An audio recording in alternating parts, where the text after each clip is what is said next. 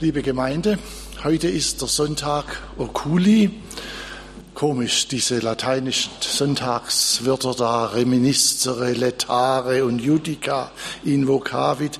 Ich habe einen Spruch gelernt, wie man sich das ein bisschen in der Reihenfolge besser merken kann. Der heißt, in rechter Ordnung lerne Jesu Passion. In rechter Ordnung invocavit reminiscere oculi und so weiter. In rechter Ordnung lerne Jesu Passion. Oculi, das Wort kennen Sie vielleicht, das hat was mit Augen zu tun. Und dazu gehört das Wort, das wir vorhin in Psalm 25 miteinander gesprochen haben. Meine Augen sehen stets auf den Herrn. Das gehört zusammen.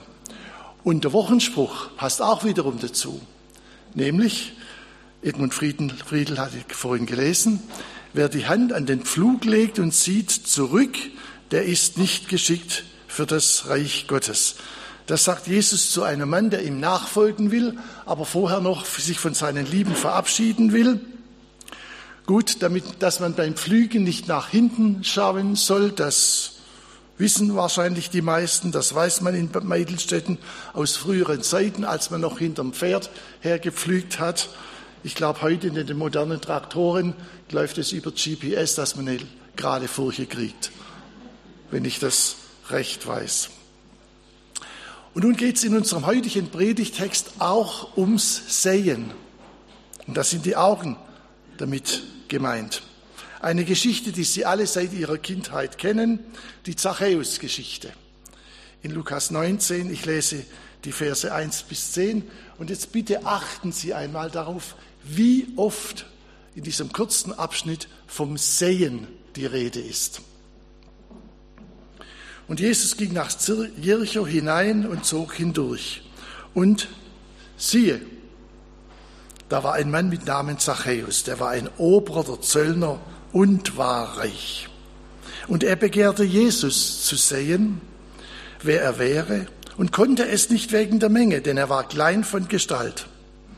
Und er lief voraus und stieg auf einen Maulbeerfeigenbaum, um ihn zu sehen, denn dort sollte er durchkommen. Und als Jesus an die Stelle kam, sah er auf und sprach zu ihm, Zachäus, steig eilend herunter, denn ich muss heute in deinem Haus einkehren. Und er stieg eilend herunter und nahm ihn auf mit Freuden. Da sie das sahen, murrten sie alle und sprachen, bei einem Sünder ist er eingekehrt. Zachäus aber trat herzu und sprach zu dem Herrn, siehe, Herr, die Hälfte von meinem Besitz gebe ich den Armen, und wenn ich jemand betrogen habe, so gebe ich vierfach zurück. Kommt Ihnen der Satz bekannt vor? Aus dem Losungsbüchlein heute Morgen. Da ist dieser Vers mit drin. Heute ist diesem Haus Heil. Und der, der jetzt kommt. Jesus aber sprach zu ihm, heute ist diesem Haus Heil widerfahren denn auch er ist ein Sohn Abrahams. Denn der Menschensohn ist gekommen, zu suchen und selig zu machen, was verloren ist. Es reicht, wenn Sie zwei seltsame Wörter aus dieser Predigt heute mit nach Hause nehmen und behalten. Das eine Wort heißt Namaste. Sie kennen es nicht. Und das andere Wort heißt kecklich. Kennen Sie vielleicht auch nicht. Klingt so ein bisschen schwäbisch. Wir kommen noch drauf. Drei Teile, wie es sich gehört. Erster Punkt, Zachäus will Jesus sehen. Zweitens, Jesus sieht Zachäus. Und drittens, was sieht das Volk? Haben Sie mitgezählt, wie oft das Säen vorkam? Sechsmal. Also jetzt erstens, Zachäus will Jesus sehen. Und wir erfahren drei Dinge über Zachäus. Erstens, er war reich.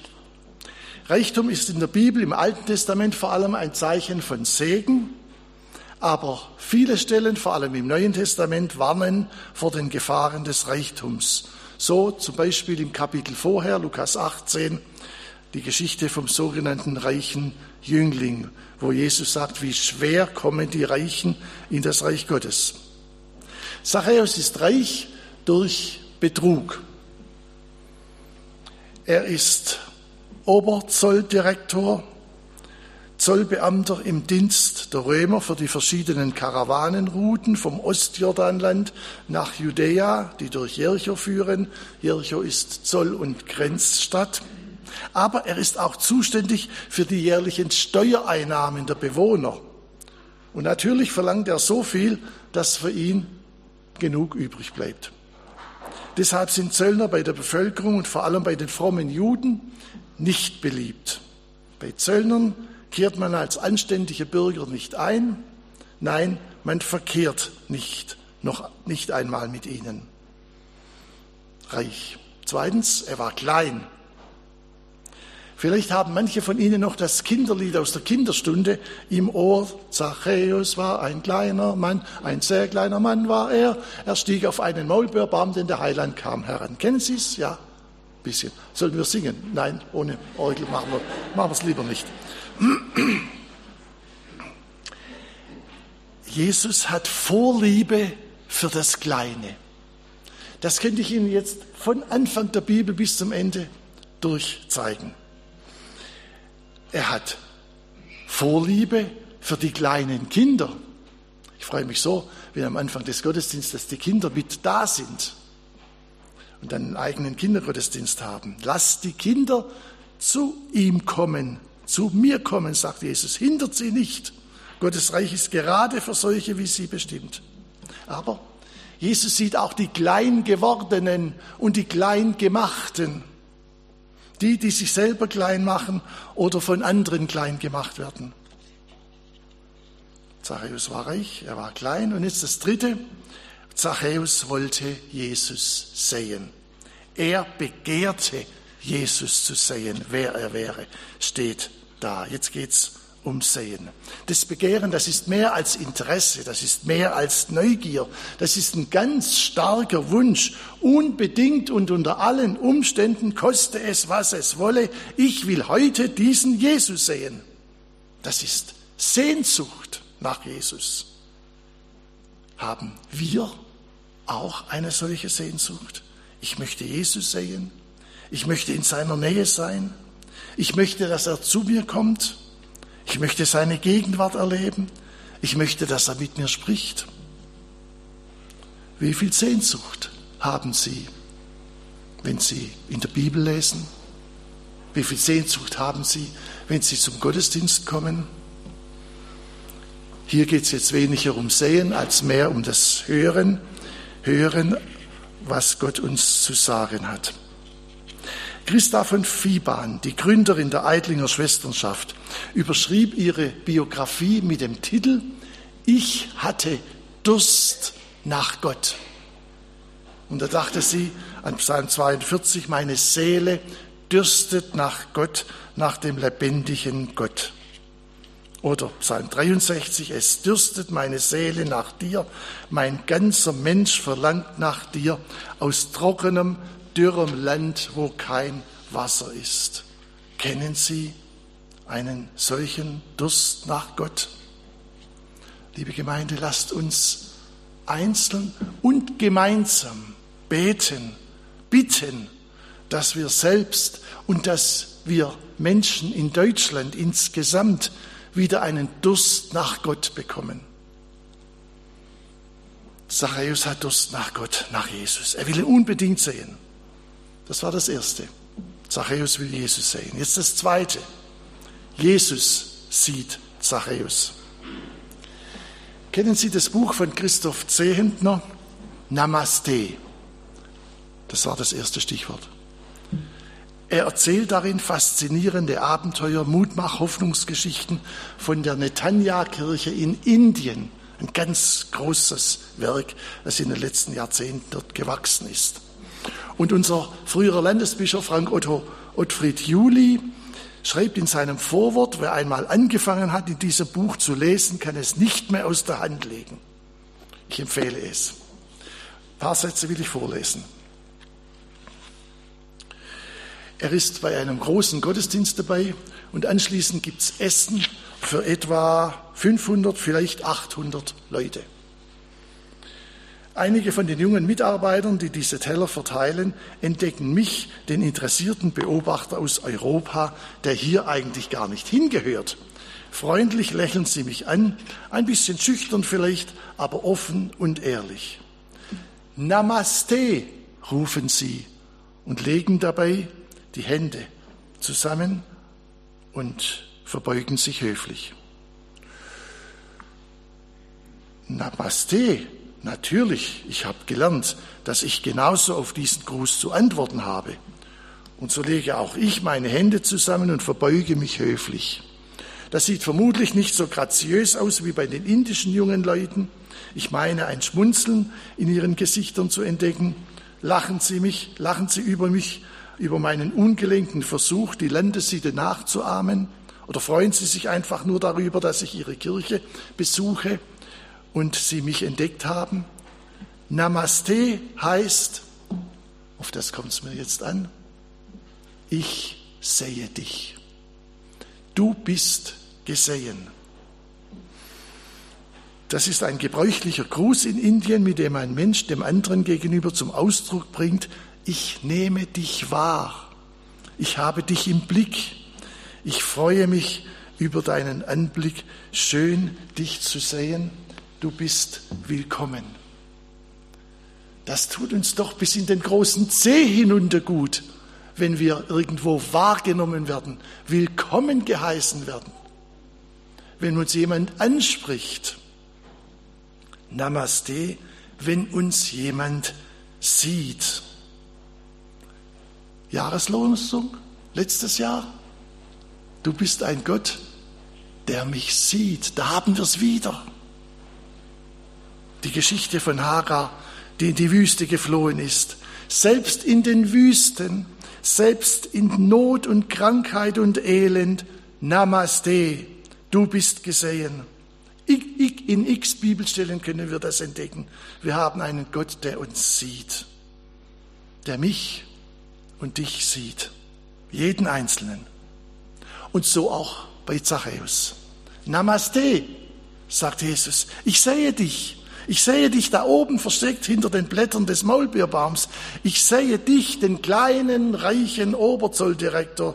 Ich sehe dich mit all deiner Sehnsucht.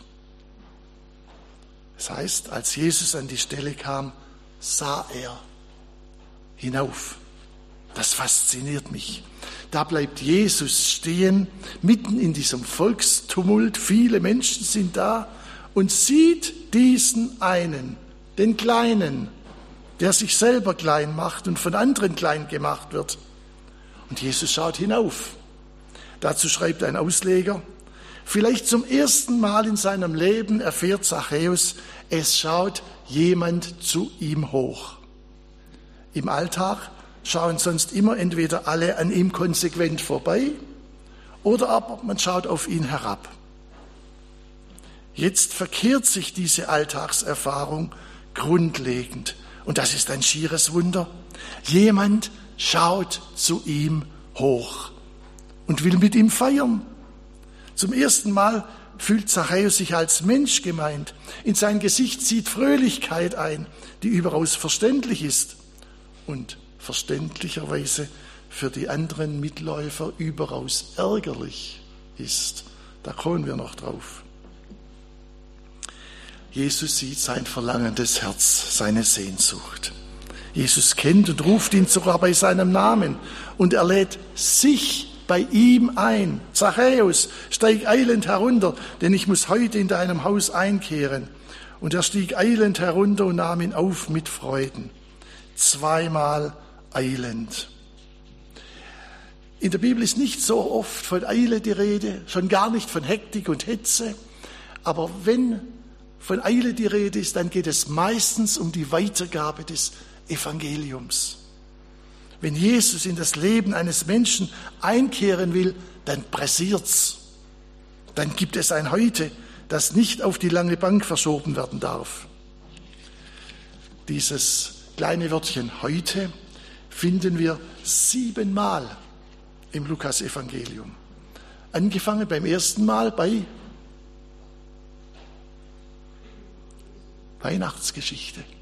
Heute, siehe, nein, bei euch ist heute der Heiland geboren. Und am Schluss Jesus am Kreuz zum Schächer. Heute noch wirst du mit mir im Paradiese sein. Und zweimal eben auch hier in Lukas 19. Heute, heute will ich bei dir einkehren. Heute ist diesem Haus Heil widerfahren. Und da kennen wir wahrscheinlich die Stelle vom Hebräerbrief dazu. Heute, wenn ihr seine Stimme hören werdet, so verstockt eure Herzen nicht, macht eure Herzen nicht hart. Nicht, zieht, zieht nicht, verschließt sie nicht vor dem Reden Gottes. Zachäus hört die Stimme von Jesus und rutscht eilend vom Baum herunter, nimmt Jesus auf mit Freuden. Was für ein Fest beginnt da, wo Jesus in dein Leben eintreten darf. Liebe Gemeinde, eine Begegnung mit Jesus bringt Freude ins Leben, Festfreude. Keine Freude auf Kosten anderer, sondern Freude, die man mit anderen teilt. Denn die unverdiente und unerwartete Liebe und Zuwendung von Jesus bewirken bei Zachäus eine innere Umkehr, eine Buße, eine Lebenswende. Dieser habgierige Zachäus, der nicht genug kriegen konnte, wird ein Mensch, der anderen Zuwendung und Liebe schenkt. Er wird vom Ausbeuter zum Spender, vom Nehmer zum Geber. 50 Prozent an Obdachlose und Sozialhilfeempfänger, vierfache Entschädigung, wenn er in Steuerangelegenheiten jemand betrogen hat. Die Regel vom Vierfachen finden wir schon bei Mose und dann später auch bei David. Die erfahrene Güte von Jesus, die macht ihn gütig, großzügig. Und dazu ein persönliches Erlebnis. Sie warten ja noch auf das zweite Stichwort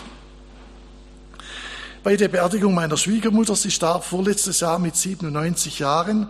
Da beim Kaffee erzählte unser Sohn Folgendes aus seiner Kindheit, was er mit der Oma erlebt hat. Wenn wir als Kinder sonntags bei der Oma im Schwarzwald zu Mittagessen waren, es gab meist einen guten und großen Braten, der schon seit Samstagabend auf dem Herd war und durchs Haus duftete, dann sagte die Oma zu uns immer, nimm kecklich. Das ist das zweite Stichwort. Kecklich. Und das ließen wir Kinder uns nicht zweimal sagen. Kennen Sie das Wort kecklich? Manche. Kecklich ist das Gegenteil von kärglich. Kecklich oder kärglich. Zachäus gibt kecklich, großzügig, nicht kleinkariert. Ich merke im Alter, ich muss das noch üben. Und vielleicht üben Sie ja mit nachher bei der Kollekte. Kecklich, nicht kärglich. Also, erstens, Zachäus will Jesus sehen. Zweitens, Jesus sieht Zachäus auf dem Maulbeerbaum und jetzt das Dritte. Zum dritten Mal ist hier vom Sehen die Rede. Diese kritischen Beobachter, Pharisäer, Schriftgelehrte, das ganze Volk, da sie das sahen, wie Jesus mit Zachäus feiert, murrten sie alle und sprachen, bei einem Sünder ist er eingekehrt. Gibt's doch nicht, geht nicht.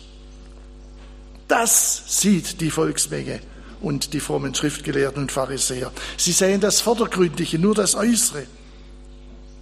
Ich denke da an das Wort, das Samuel von Gott gesagt bekommt, als er David zum König salben soll. Ein Mensch sieht, was vor Augen ist, Gott aber sieht das Herz an. Ein ganz, ganz wichtiger Satz. Wir sehen nur, was wir vor Augen sehen. Gott sieht das Herz an. Und dann steht da alle alle sehen das ausgerechnet bei diesem Zöllner, diesem Sünder. Der gehört doch gar nicht zu uns. Wie kann dieser Jesus nur mit Steuereintreibern und diesem Gesindel zusammen essen und trinken? Wir haben es vorher in der Schriftlesung auch gehört. Die Schriftgelehrten, sie murrten. Sie denken, es ist ein unmögliches Verhalten, sind empört, meckern, motzen, murren. Ach, wie schwer tun wir uns mit Menschen, die scheinbar nicht zu uns gehören, scheinbar, die nicht in die Kirche kommen, keine Christen sind, keine Schwaben sind, die reich sind, klein sind, anders sind, irgendwie komisch, die sich nicht an Gottes Gebote halten? Oder geht es ihnen da anders als mir? Finden wir da Zugang zu ihnen? Interessieren wir uns für sie? Aber gibt es denn etwas Schöneres, als wenn ein Mensch sein Haus und sein Herz öffnet für Jesus und dadurch heil wird, gerettet wird? Jesus widersetzt sich diesem Gemotze und sagt, heute ist diesem Hause Heil widerfahren. Denn auch er ist ein Sohn Abrahams. Auch er gehört dazu. Liebe Gemeinde, es ist doch Segen, es ist doch Gnade, unverdiente Gnade, wenn wir heute zur Gemeinde der Kinder Gottes gehören dürfen. Und das deshalb, weil wir Jesus als Retter und Erlöser in unser Leben eingeladen haben. Ganz zum Schluss nennt Jesus das Ziel, wozu er in diese Welt gekommen ist. Das ist seine Vision, der Zielsatz dieser Geschichte. Der Menschensohn ist gekommen, zu suchen und selig zu machen, was verloren ist. Verloren? Ein Schlüssel ist dann verloren, wenn er nicht mehr an dem Platz hängt, wo er hingehört. Das verlorene Schaf. Vorhin hörten wir es in der Schriftlesung. Warum ist es denn verloren? Weil es nicht mehr beim Hirten ist, dort wo es hingehört. Der verlorene Sohn, warum ist er verloren? weil er nicht mehr im Vaterhaus ist, dort wo er hingehört. Verlorenes muss gesucht werden, muss gefunden werden. Und der Hirte tut es ja in diesem wunderbaren Gleichnis vom verlorenen Schaf. Verlorene müssen umkehren. Sie wissen noch vom Konfirmandenunterricht, was Umkehr ist, was Buße ist.